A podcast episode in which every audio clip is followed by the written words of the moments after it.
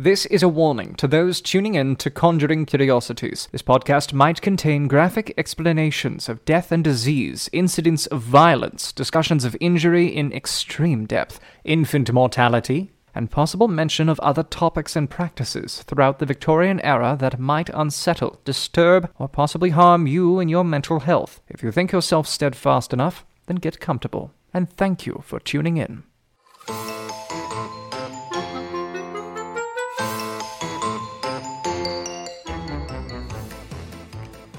Welcome to Conjuring Curiosities, a podcast that delves into the weirdest and most macabre history of the Victorian era. My name is Clara Herbert. And I'm Sabrina, the modern day witch. Thanks for tuning into our second episode. We recorded the first episode before my Christmas trip, but we're recording this second episode in the new year. How was your holiday, Sabrina? oh, it was great. Well, I did a lot of spell work for a lot of clients. Uh, Christmas Eve was insane because I had like four clients reach out to me saying, Hey girl, last minute, can I just ask a few questions? I'm like, Oh, for sure. Like, I don't ever mind. But I was just like, I was so busy on uh, Christmas Eve because I also worked like my retail job too. So kind of insane, but so worth it. It was really good. I'm glad you had a good Christmas, even if it was crazy. My fiance's mother and stepdad live in Guanajuato, Mexico. So this past Christmas, me, my fiance Adrian, and my parents all went down to spend the holiday with them. We went to Guanajuato City's most famous attraction, which inspired this episode's topic. Can you guess what I'm covering today, Sabrina? Let me guess. It has nothing to do with dead people. You're correct. Yeah. I was like, the tombs or whatever? Or the graveyard? Kind of. Okay, okay, okay I'm feeling it. Mummies. Oh, okay. Yeah. yeah. Adrian and I were the only ones brave enough to check out Museo de las Momias de Guanajuato. Wait, no, I gotta say that again because I fucked it up. Please don't. Museo de las Momias de Guanajuato. I'm not gonna like put a crazy accent on it. I'm not that kind of white person, okay? I was like, it kind of sounded like Mummies may be something we commonly associate with the ancient Egyptians, but they were very popular in the Victorian times for multiple reasons. I will get to those reasons in a minute, but first I'm going to explain the history of the Mummy Museum in Guanajuato. The mummies first became an attraction in the late 1800s, so that does put us in the Victorian era. By the way, I don't think we clarified in the first episode, but the Victorian era was from 1837 to 1901. Do you know why that is the Victorian era or why it's called the Victorian era, Sabrina?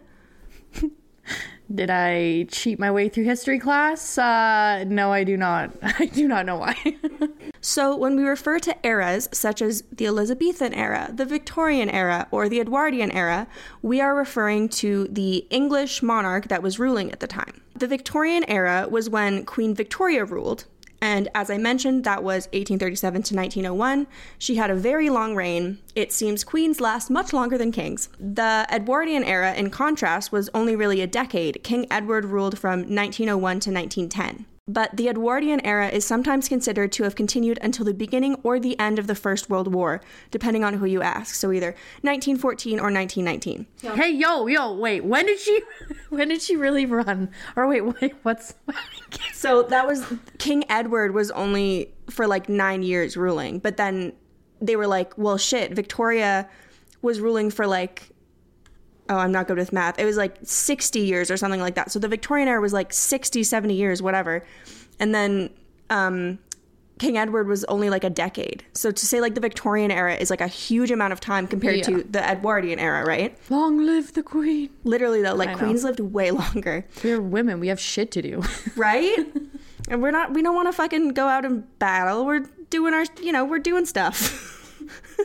Yeah, so it was a very subjective way of referring to eras, so we don't really use it anymore, especially since the First World War was the start of the decline of Britain as a colonial and global power. But yeah, I think it's crazy like between the Edwardian era and when Queen Elizabeth, like our, you know, the queen that was Eliz- the the queen that was Elizabeth in our time period, the queen that was the queen in our lifetime, um, there was like four different or three. It went like so there was like King Edward, Edwardian period. Then it was George the Fifth. Then it was Edward the Eighth. Then it was George the Sixth. And then in 1952, it was Queen Elizabeth. So they really didn't rule for that. And they kept going Edward George, Edward George. Like it's fucking Hackle, or, oh my god, I can't speak yet. Jekyll Hyde. Pretty much. So, anyway, Mexican mummies. The history of the museum dates back to the early 1830s when a cholera outbreak spread across the region and led to the deaths of many people. The bodies of those who died were interred and placed in above ground crypts to avoid further spread of the disease. So that was I did send you photos where we were in like a like a mausoleum, like a cemetery, but most of the people were in the walls. Yeah. So they were put in those walls. Um, essentially, that's where people would be kept. It was just a different way. I It's more environmentally friendly, honestly. and then plus, like the the graves won't go unmarked because, like, obviously, the, the ground shifts over time. So, like, graves from millions of years ago, or not millions of years ago, but like hundreds of years ago, are not actually they're not actually under those graves anymore because like the ground completely shifted. So, I mean, keeping them in a wall sounds smarter in my opinion, to be honest. I think it's also like the above ground um, graves as well. Like there's the ones in the walls, but then also in the center, there's like some people that are like on the like on the ground. They're not in the ground. There's like a you know cement whatever or like a pretty container for them. And I believe because um, Mexico was colonized for Spain for like a while, so you know there's a big influence there, obviously. And same thing with New Orleans. Like when I went to New Orleans, it was the same kind of cemeteries, and I believe it's because, from what I remember from the tour in Spain, and maybe also conveniently in these areas that we're talking about, it was just so like the ground was like more wet or something. So if they had buried people in the ground, they would have just like come back up after a while. Resurrect. So they you like see a hand pop up. so it was like not a good option to put them in the ground even if they wanted to right so i think no. that's so yeah s- spanish influence whatever you want to call it it wasn't a good idea to put people in the ground in one location and then it became like a tradition where people just didn't put people in the ground whether or not the climate allowed for it or not i don't know so starting in 1865 the government introduced an annual burial tax that family members had to pay to keep their loved ones in the crypts as the cemetery was filling up so if they couldn't pay the bodies were removed from the crypts and stored in a nearby warehouse Are you being serious? yes They remove the bodies yeah if they didn't pay the debt. Yeah The dead didn't pay their debts, so they got moved to the warehouse. No, Well, I'm just kidding. The people obviously yeah it's the, the family members if the family members didn't pay or if they didn't have lit- family members They're literally walking, breathing Grim Reapers. They're like, nope, you didn't pay your toll. I'm gonna take you to the warehouse. I mean, when when you have a cemetery, I mean, the cemetery hadn't even been around for that long. There was just like a lot of people dying at the time. Oh my god. But when you have a cemetery that's really old, it does become a problem, right? When there starts to be too many like bodies, it's filled. Well, but where are you going to put the new dead bodies? so they just let me just build a warehouse. Like, what the fuck was it? Climate controlled? Was there formaldehyde? There was. Nope, no. And oh my biohazard. but that's I mean, the fact that they took them out is rude.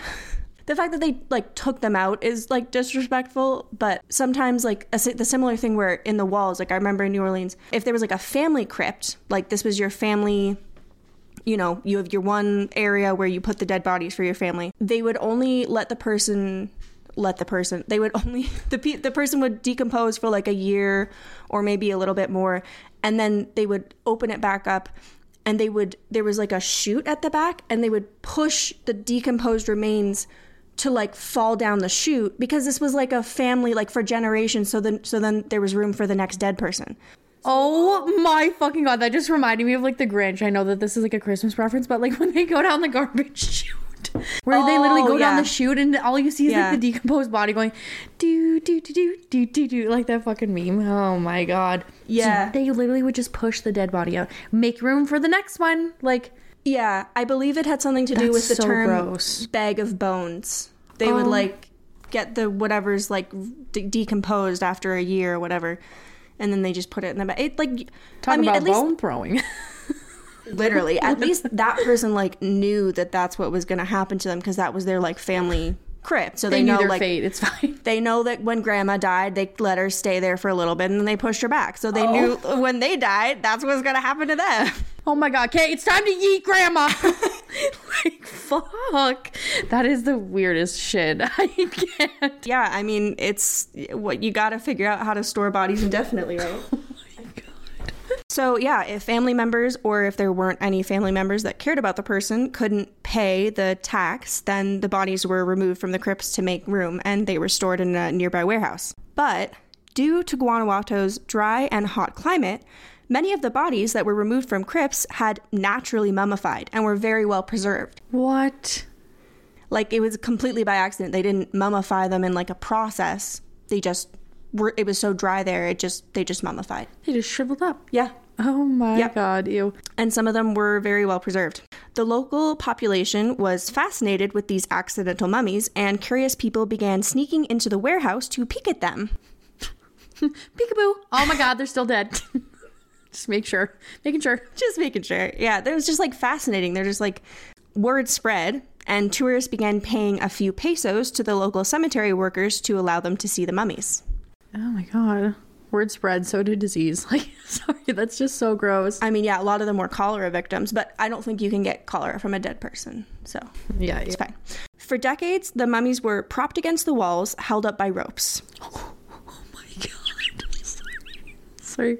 Continue. yep just just you know keep them there uh, some still wore their burial clothes high button shoes or tags indicating their names and death dates visitors could get as close as they wanted some tourists detached mummy parts as souvenirs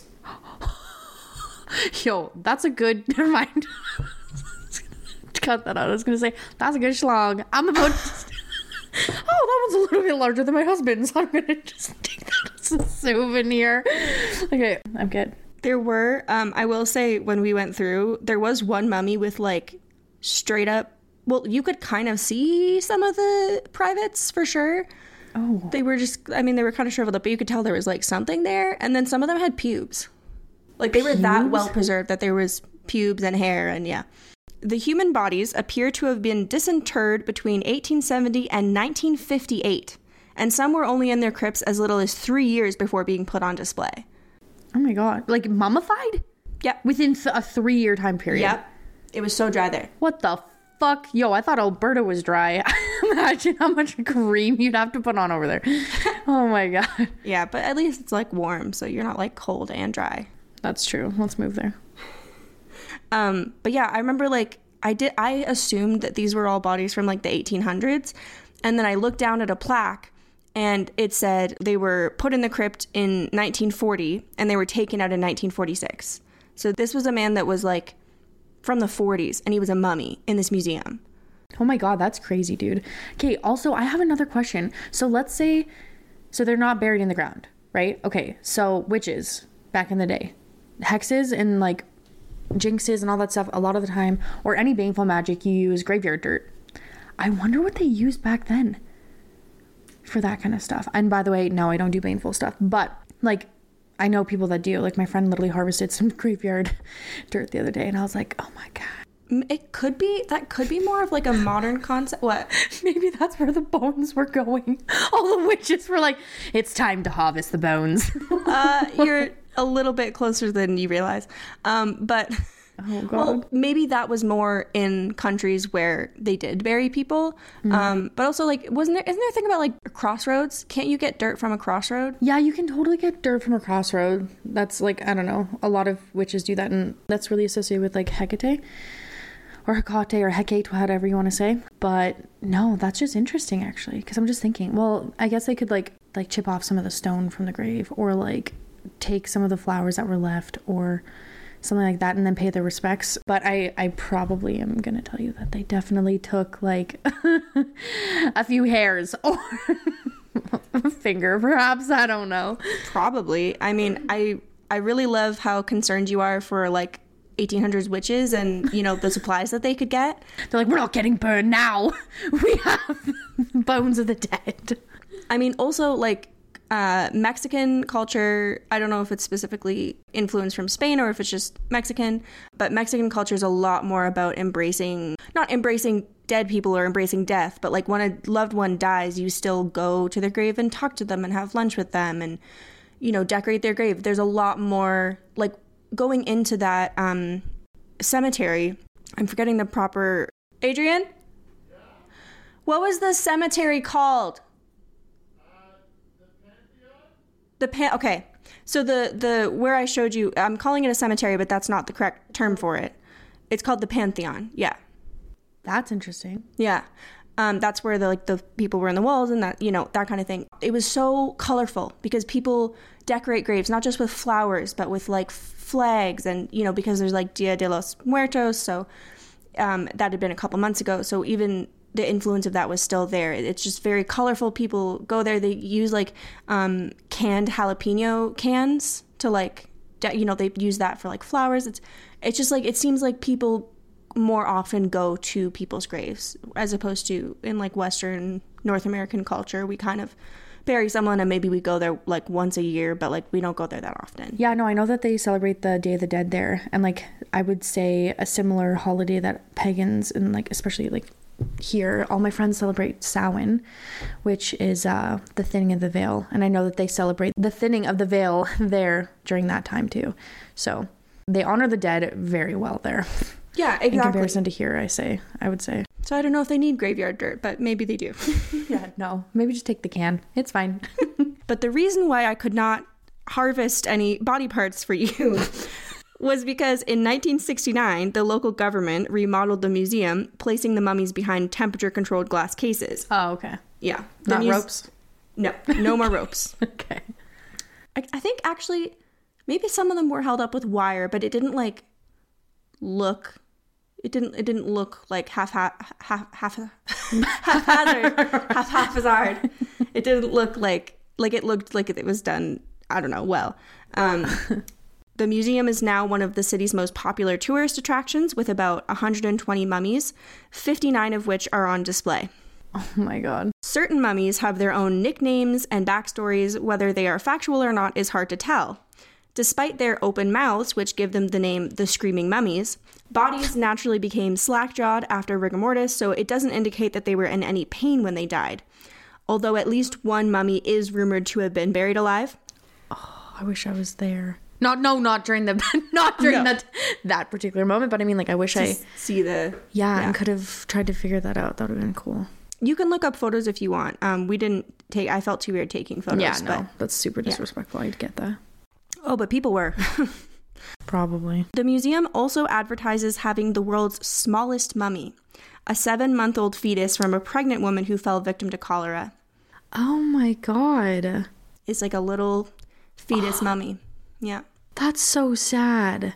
Okay, wait, hold on. Did she like so she died, obviously. Yeah, while she was pregnant. And they took it out of her? She, yeah, I believe she was buried with it, like, already out of her, Oh my god. I think is what happened. That's so sad. Yeah, it's very sad. So, yeah, that's like a big thing that they claim to have the world's smallest mummy. Again, it's an accidental mummy. Like, they didn't Yeah, like preserve they were yeah. this fetus. People have taken issue with the city government ferrying the fragile bodies to out of town conventions and scandalously displaying them in one of Guanajuato's underground tunnels during a car rally. What the fuck? There's like a crazy, it, I'm not even going to get into it, but long story short, there are tunnels there. It's a mining town, so people dug tunnels and there's like less cars above ground. They, there, so cars drive through the Did you send me a video of you in there? I did, yes. Oh my god, yeah, that's so weird. Also, why are you trucking dead bodies around?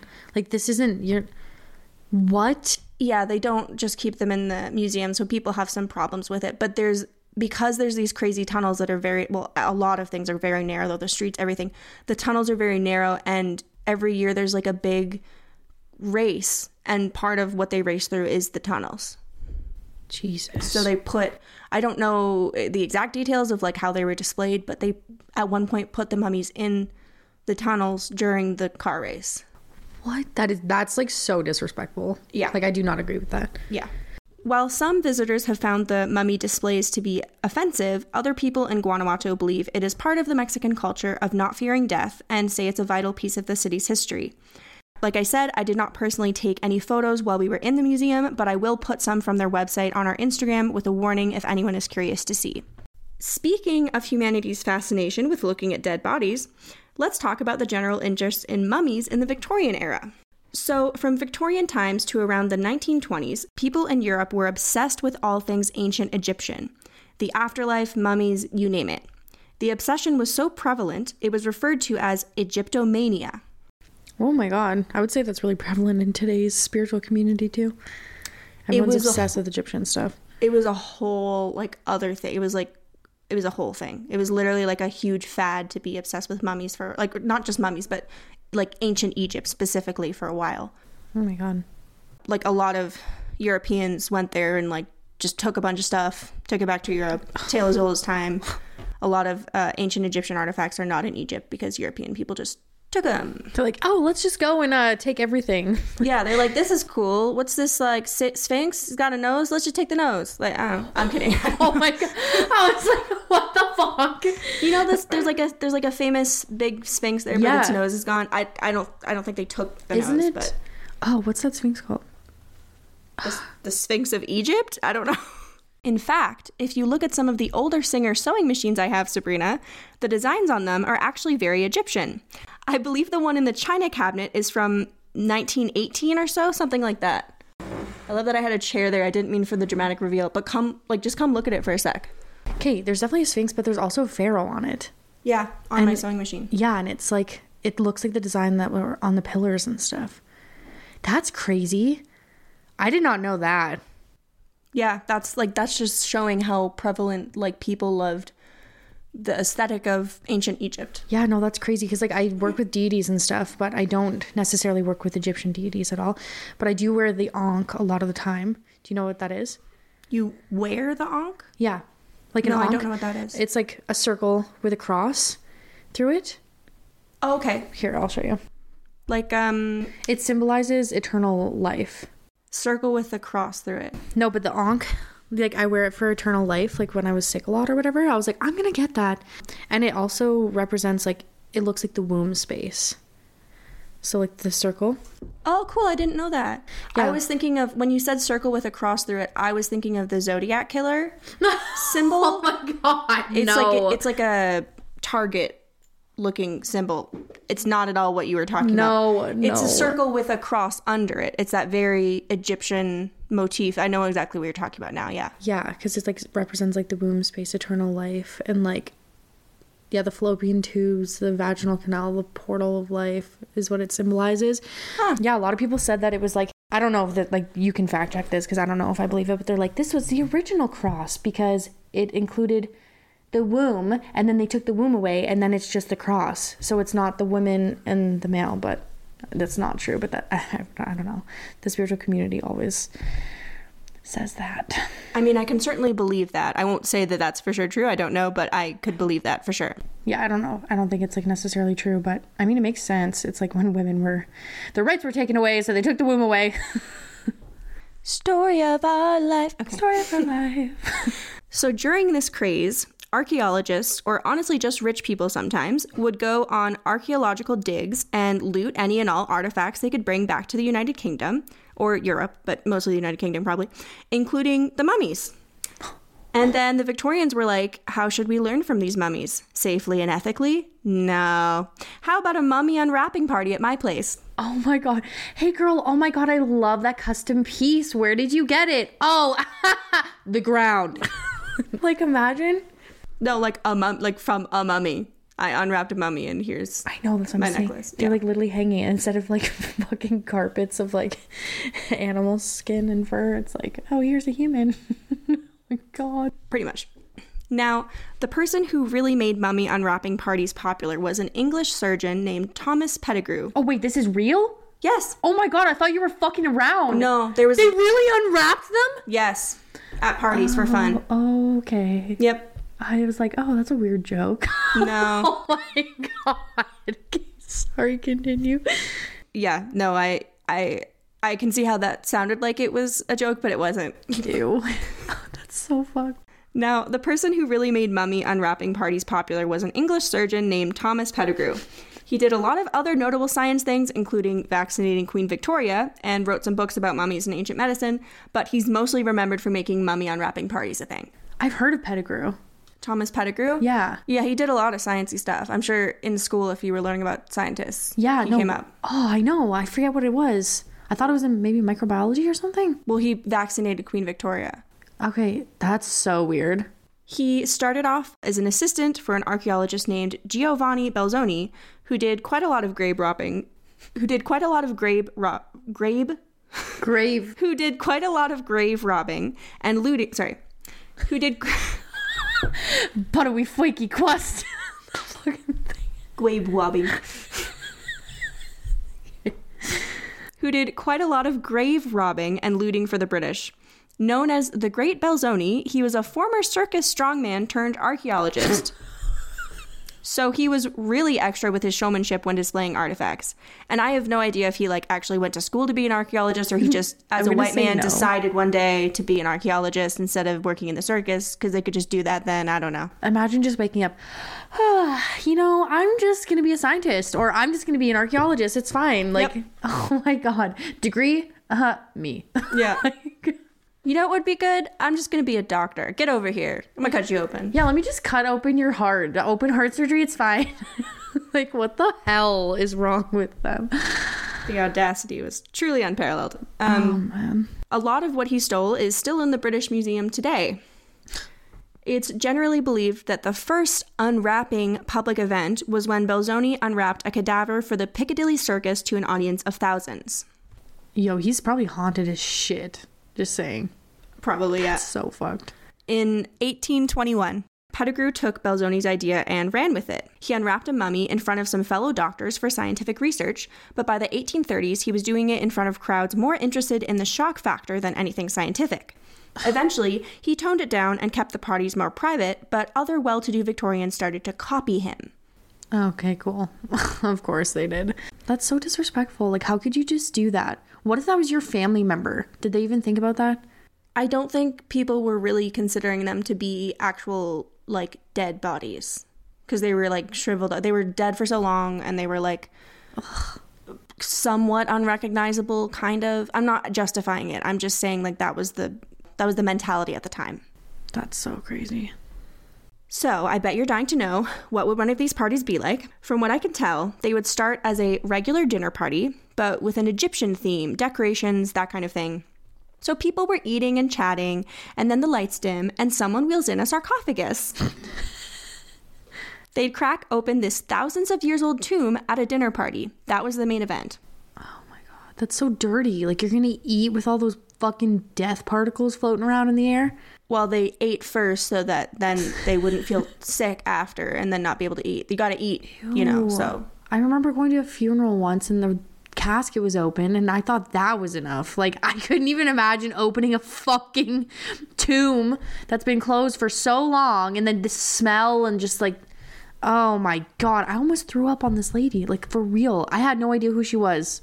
My dad took me and I was like and then the husband was like, "Oh, touch her hand." And then What? I I was so creeped out. Like I'm just thinking about like That's a formative experience. it was horrible. And this lady was like super famous. It was so weird. There was like a fucking lineup for three hours to see the dead body. Did your dad know her or he My so he like ran for like I don't know some sort of something with the government back home, and so he was like friends with him, and he just got elected and everything. But then his wife died like two days later. Oh wow. You have like this brain thing. She had like a head wrap on. It was so, like oh my god. I just couldn't imagine like me seeing that was enough. Me seeing a fucking opened casket from like ew with a shriveled like oh no. Nope. I just I am no, thank you. The host would give an introduction or lecture, and then they'd start slowly unrolling the bandages. And as the layers peeled away, they'd occasionally find trinkets and amulets, which were usually given to the guests as party favors. Stop. Are you serious? yeah, remember when you said, Where'd you get that decoration? Go, yeah, that. Oh, oh my Oh, god. I got it from a mummy. Oh my god, sorry. I thought you meant like you found something at a fucking estate sale. Oh, no, I no. was like, God damn it. No wonder there's shit in here. Okay. Okay. If somebody gave somebody's amulet away. Mm-hmm. Oh my god, dude. that was wrapped with their dead body. That's like for protection. yeah. Oh my god, these people are fucked. Don't worry though, if you didn't get an amulet, they would give pieces of the wrappings as souvenirs. Okay. Okay. Oh my god. No wonder everyone has so much ancestral shit. I said this last episode. Like, God, they fucking. Oh. I can't. Yeah, so they would really take their time with the unwrapping, and the host would explain what they knew of the mummifying process at the time. They would discuss what the state of the skin meant about the time period or weather conditions, and they would point out if there were still hair or other parts that were particularly well preserved. I saw one record that claimed once the mummy was fully unwrapped, they lifted it off the table into a standing position and began walking the corpse around the room and having him shake hands with the guests. Oh my god. Okay, cue fucking NSYNC. You know the puppet video or whatever? Is it NSYNC or is it Backstreet Boys? You know they're like this. It was that was just a little bit before my time. I'm so sorry. No, oh my god, you fucking Gen Z. I'm not trying to be an asshole. I'm not a Gen Z. It's don't. It's not. you are. I'm not a Gen Z. I'm on the cusp. It's fine. yeah, we're in a weird We're in a weird time. gray zone. Yeah. Mil- we're in a weird millennial gray zone. I think you are more a millennial than I am, but I still don't like to say that I'm a Gen Z. I'm still ni- I'm still in the 90s, okay? Okay. Whatever you say, girl. Uh, yeah, so made the mummy shake hands with the guests. Real classy, very sensitive to the fact that you're desecrating a dead body for entertainment. Imagine just the hand falls off. You're like, hey, how's it? Oh my fucking god! you just go home. You're like, mm, this is a cool party favor. Yep, pretty much. In more modern times, scientists can x ray and scan a mummy well enough that they can find pretty much all the same information about it without having to unwrap the poor thing. okay, oh, good. So the party's done. Now, what to do with the unwrapped mummy? This is going to sound even stranger than what I've just described, but both Europeans and Egyptians in the Victorian era, and even long before, considered mummies to be an unlimited natural resource. So they would just throw it in the trash or maybe the fireplace to burn. After the party? Yep. Oh my god. Talk about a sacrifice. Yeah, they did literally oh. like I can't even I mean I'm going to explain more, but like it was they were just considered to be an a natural resource that was unlimited. oh my god. Well, like, okay, technically, not the mommy part, but dead people are an unlimited resource because everybody is born and everybody dies. Okay, so unlimited resource for sure. There's like so many people on this planet, but mummified people, Yeah. that is not unlimited. people that died in ancient Egypt and were mummified are not an unlimited resource. You're correct that dead people are, but specifically ancient Egyptian mummies not an unlimited resource. No. Oh my god. Mummies were actually used for all sorts of crazy things. In fact, when researching this, I found an article titled Seven Surprising Uses for Mummies, as if they were writing a BuzzFeed listicle on passion fruit or something. Oh my god. I can't. Are you ready? Mm-hmm. Here are all the things mummies were used for. So, their wrappings were used to make paper during the American Civil War. Cat mummies, especially, were used as fertilizer. Oh my fucking god. Yep. They're eating that shit. Oh, yeah. Oh, just wait. This one is very debated as to the truth of it because the source is a Mark Twain book, but, Sorry. but he claimed that the first trains in Egypt were fueled by burning mummies. No. Yep. No. Yep. That can't be possible. This is this is a quote from the book. Okay, ready? Yep. 3,000 years old, purchased by the ton or by the graveyard for that purpose, and sometimes one hears the profane engineer call out pettishly, Damn these plebeians, they don't burn worth a cent. Pass out a king. What the fuck? Okay, they did not. I don't know. That just seems like such a lie. Yeah, it seems like a white person thing that, that a white person said about another culture that they didn't understand, even though they were the ones going there to take mummies as a resource. How would that even fuel the train? It's like coal, I guess. No. I don't know, man. No, they. Mark Twain lied. yeah, it's there's no proof of that being a thing, but it was in his book, so people oh like to God. claim that it really happened. Oh, Jesus. This is one of the main ones people know about. Mummies were used to make a paint that was called, of course, mummy brown. I did not know that. Ew. It is apparently a difficult color to replicate, so they used real mummies for it up until about the 1960s. Oh my god. And they only stopped because they were finally running out of mummies. Shockingly, mummies were in fact not an unlimited resource. Yeah, what? Okay, wait, you're telling me that they use the actual dead bodies to create the color? Yes. Or to color match? No, to to make the paint. Oh my god. You're gonna paint your fucking house in mommy brown and then you're gonna wonder why it's haunted. Like, okay, no, no, they wouldn't paint their house with it. It would be used in like oil painting. So Oh, there are like, still fucked. Still fucked. But I'm just imagining like, ooh, let's just smear dead bodies all over the walls. Like, like what the hell? um, I meant to look this up, but like there are definitely famous paintings that are painted with mummy. Like, I don't. Oh, I, I Mona feel like Lisa. it, it- I was gonna say I feel like it would be more well known if there was mummy brown paint in there, but it's possible. I just heard that in my head, and it's no, it's not the only painting that is famous that I know. let me look it up. I want to see. Mona Lisa uses mommy. wait. Don't don't Google it because I'm afraid you might accidentally find the next thing I'm gonna say. I'll, but I'll I'll we can look it up later. Okay. I've been forgetting to send you photos also, so I'm to send you a couple photos. So I just sent you an invitation to a mummy party, a mummy unwrapping party Oh Jesus. in the group chat.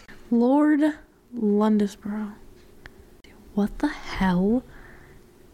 People just send this out as like a little invitation. First of all, Yeah, it was like, a dinner party. they should have designed this shit on Canva. That is terrible. First of all, second of all, like that's just so weird. I just can't get over it. But also, do you see the stars at the top? Yeah. What does that mean? No, I don't know. Just remind me of America. It does. I, I was thinking that too. it does give America please cut vibes. that out. That's probably so bad. it's fine. Um, here's a photo of like a painting that was depicting a mummy unwrapping party. They're so close. Oh yeah, they were up in there. Here is a photo of in Egypt someone selling mummies. Uh, Oh my god. Okay, first of all, at the bottom. Oh, and that looked like a genie lamp. like you're rubbing for your three wishes. Do you see that look right there? Oh yeah, like the pot. Yeah, Yeah. at the bottom. Of, yeah, but I think it's just like a spout. Oh my god, maybe it's a spout to pour out the blood. Mummies wouldn't have blood. I know. I don't know. Why is that there then? I'm creeped out. This is freaking me out. Yeah. And the Um, rib cage. Ah, how are they standing by wire? No, they were like dried. They were frozen like that. So they're just. Oh my god. I'm gonna send you a photo now of mummy brown paint. Oh god. So this is like a comparison. They're like, you know, we could try to use other things, but we just can't get that same color of paint, so we're just gonna keep using mummies. Why? Because they couldn't replicate it with another like the pigment was I don't know, not as good. You don't need a brown such as this one. Like, why do you need to use a dead body to create a paint? Yeah, it was literally until the People are 1960s. Fucked, man. In the 60s? Like, oh my god, dude. There was also an artist that responded to his discovery of the actual origins of the pigment by giving his tube of paint a ceremonial burial in his backyard, which is kind of nice, I think. Yeah, I was gonna say, that's actually respectful. You're like, okay, you know what? But also, why would you use it in the first place if you were gonna have a whole ceremony to bury it after? Well, some people didn't know that it was actually mummies, even though it was called Mummy Brown. Oh, okay. People, some people didn't know that it was actually made out of mummies. You imagine touching that with your fingers, trying to be creative and shit. You're like, you're having like a wine and paint night, and you're just like, here, let me just, just make all these like cute little things. And then you're like, oh my god, I have dead body fucking smeared on my hands. I'm not putting this in here, but you did use period blood. So You can put it in there. That, yeah, but it's my own period blood for my own magical workings, not someone else's dead fucking body. that is true. I would rather you use period blood than I will touch my period blood to the end of my, uh, to the end of time. Okay. Okay, all do. Got it. All right. But dead body Understood. paint. yeah, I, I would I would prefer period blood over dead body. Um, some of these uses started even before the Victorian era. Mummy paint was used starting in the 1500s. Oh my god. The last use is the craziest one to me, especially since it started in the 11th century. Can you guess what this last use of ground up mummies may be, Sabrina? Hmm, coffee. Close. Really? Yep. Stop. Okay, let me guess one more time. Soil. People used to eat mummies as medicine. What? This is the that's the original lion's mane mushroom to help build neural pathways. You actually just have to consume a fucking dead human. Yeah. You'll- uh, oh my god. You could purchase medicinal ground mummy for thousands of years. Oh, for what? What was the medical purpose of that? So, this actually started in the 11th century. The reason people thought that ground up mummy was an effective treatment for ailments was actually because of a mistranslation, and I will get to what they used it for in a minute. So, in Persia, there was a mineral found on a single mountainside that is essentially bitumen or asphalt, Okay. and they called it mummia. okay. It was called that based on their word for wax, which was mum. So, did not have anything to do with mummies, just was named mummia. Okay. The substance was used for a variety of medical purposes, but when Western Europeans began translating Islamic texts, they mistranslated mummia as a substance exuded from preserved bodies in Egyptian tombs. Oh my god. So, so wait a minute.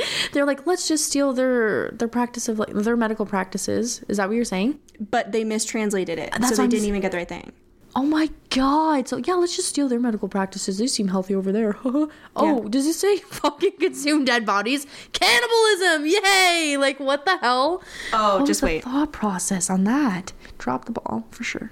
Mistranslation and medical misunderstandings combined with another false but long-standing belief that the human body contained properties that could heal other humans. For a very long time, humans practiced what is now known as medical cannibalism. You were not even off track. God. Fuck. Okay. Uh, do you have epilepsy? Give powdered skull or gladiator's blood a try. Oh my god. I was thinking skull cap. No, I'm just kidding, because that's like a popular herb, but not. Oh, but it's like a mushroom? No, skull cap's not a mushroom. No, it's just a herb. Definitely not a part of a real human being at all. because, and then uh, gladiator's blood, more Yeah. like dragon's blood, modern day. Everyone uses that in their spell Yeah. work too. No, okay, wait, there's actually a thing called skull cap? Yeah, skull cap. It's like a, a herb that a lot of witches use in their practice. And then uh, dragon's blood, too. Oh, okay. There is I won't get into it now, but there is a whole thing about you know like the the classic like witches like eye of newt and whatever.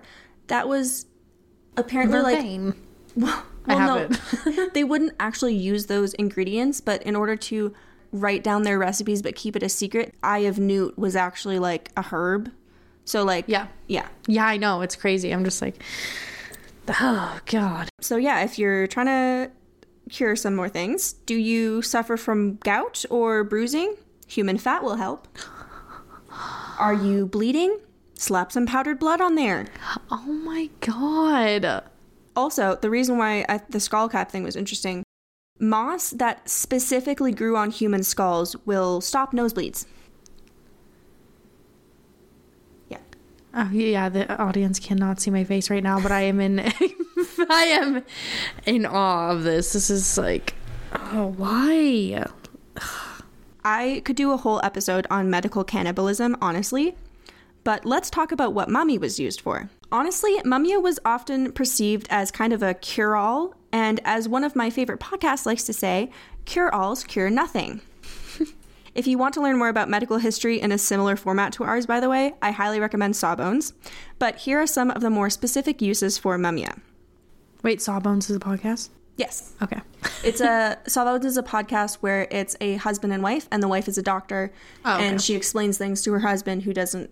So it's like like I'm the wife and you're the husband. It's the similar format, is what I mean. Okay, I like roleplay. I'm just kidding.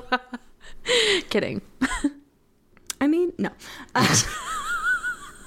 So yeah, mummia was placed on the skin to heal venomous bites and joint pain, and rubbed into wounds to stop bleeding. It was ingested for headaches, heart attacks, coughs, reducing swelling, and curing the plague. Oh my god. Uh, and I'll be all like, Jesus. yeah so you know anything you you feeling not well just pop a little mummy tab in your mouth Ew. Yo, the person who translated that is so fucked. Imagine the amount of people that consume that stuff. Like, I would have, like, I would haunt that guy for sure when I die. yeah I'm, person I'm sure there are people who flesh. didn't know that mummia was mummies like i'm sure that it they didn't actually know that it was mummies but um also i just thought when i was saying pop a mummy pill in your mouth forget popping molly Well, yeah. what about popping mummies Papa, ma- Papa, mommy, a pill. I'm dead. Not sweating.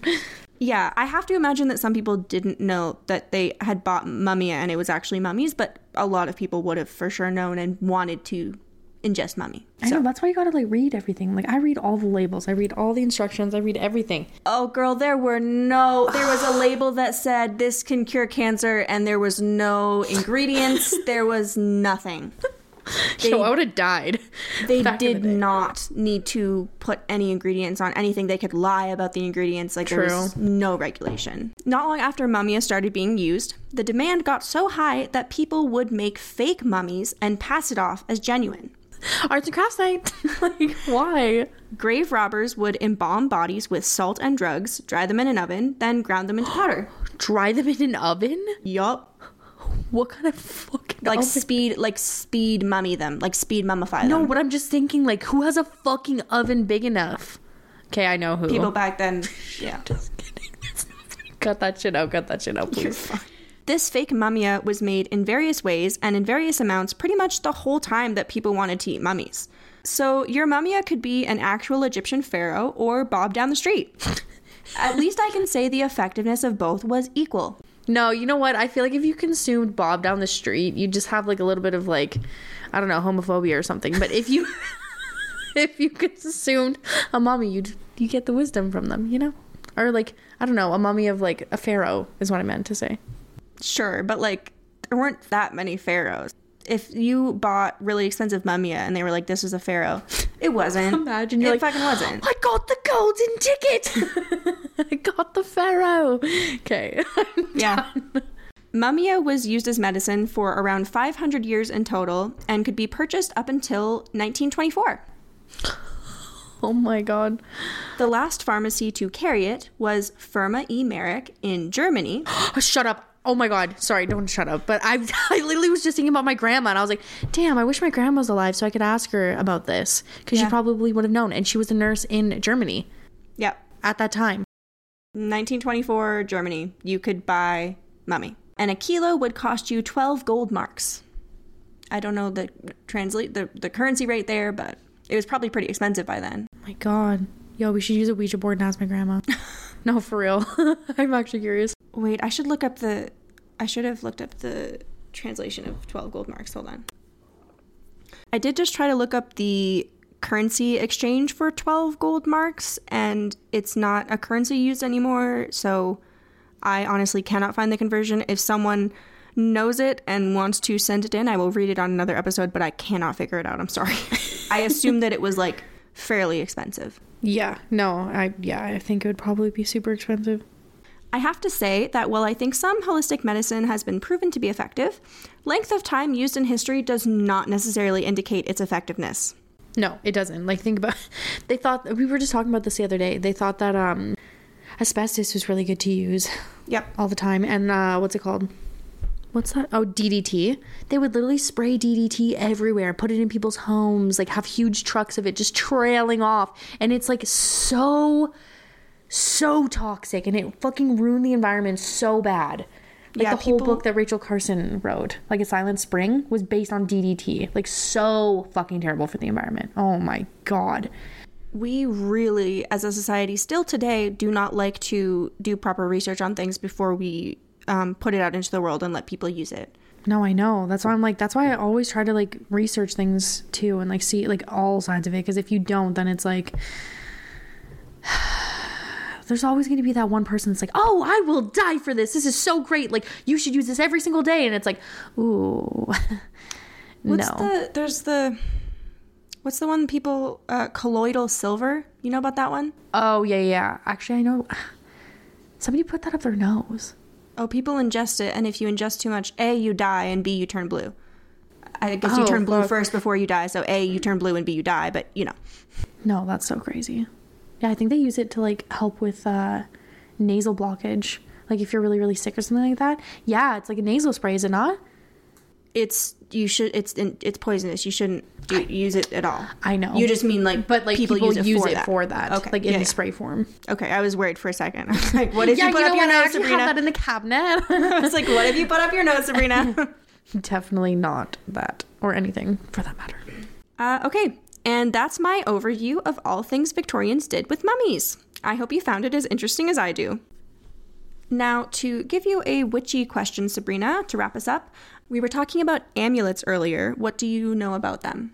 Well, okay, I feel like a lot of people ask me this like what's the difference between an amulet and a talisman first of all so i'm just going to say that first so first of all they're both objects that have magical properties like they differ in their purposes though so like an amulet people usually wear them or carry them on them kind of thing um, as a protective charm to ward off negative energies entities negativity in general or even sometimes to bring good luck but on the other hand a talisman is often created or charged with like a specific purpose um, so like if you wanted to attract success or attract love or positivity in your life, then you would use a talisman for that. So amulets are more focused on protection, while talismans are imbued with a specific intention um, or power kind of thing. So I would say back then especially like they would have worn amulets to protect them as like a safe journey on their passage of between life and death. So like the fact that they were like giving people's amulets away oh my god.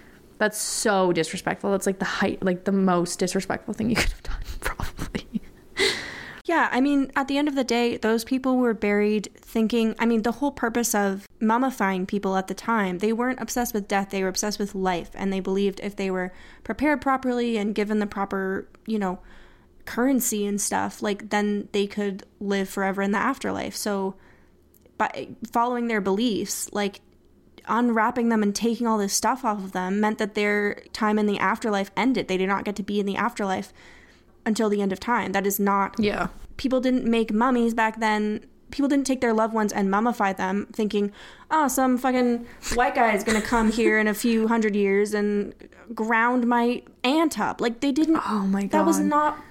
yeah, they weren't thinking they about wanted. that. Yeah, no, no, that's fair. Well, this is the last thing I'm gonna say. Um, you see this that I'm wearing? Yeah, I'm gonna be buried with this. Okay, if I ever die before you, you do not let anyone take this shit off. Okay, Deal? got it. I will do that. Yeah, I'm actually making um a protective talisman with a spell around it for protection. Like I'm charging it with protection quality. So I'm gonna be doing that for a client soon too. I'm, and I'm making her like a specialized oil for that too. So if you ever need any protection oils, hit your girl up. Good to know. Uh, okay. That brings us to the end of our second episode. Thank you so much if you've continued listening, and if you want to hear more about the weirdest aspects of the Victorian era, please subscribe and leave us a review. You can find us at Conjuring Curiosities on Instagram and TikTok. I will have the photos from this episode posted. If you have any suggestions for future topics you want to hear covered, or if you want some spiritual advice answered by Sabrina, send us a DM on the podcast accounts. My personal social media accounts are Clara's Vintage Closet on both Instagram and TikTok. And mine is Modern Witch Alchemy on Instagram and TikTok as well. So you can follow me there. And if you have any further questions or you want to see different spell work that I perform, then check it out. Thanks again for listening. And stay curious. Conjuring Curiosities is researched and edited by Clara Herbert, with spiritual advice provided by myself, Sabrina, the modern day witch. All sources are linked in the show notes. Our disclaimer is written and narrated by John Kennedy, and our theme music is Pumpkin Hollow by Pecan Pie.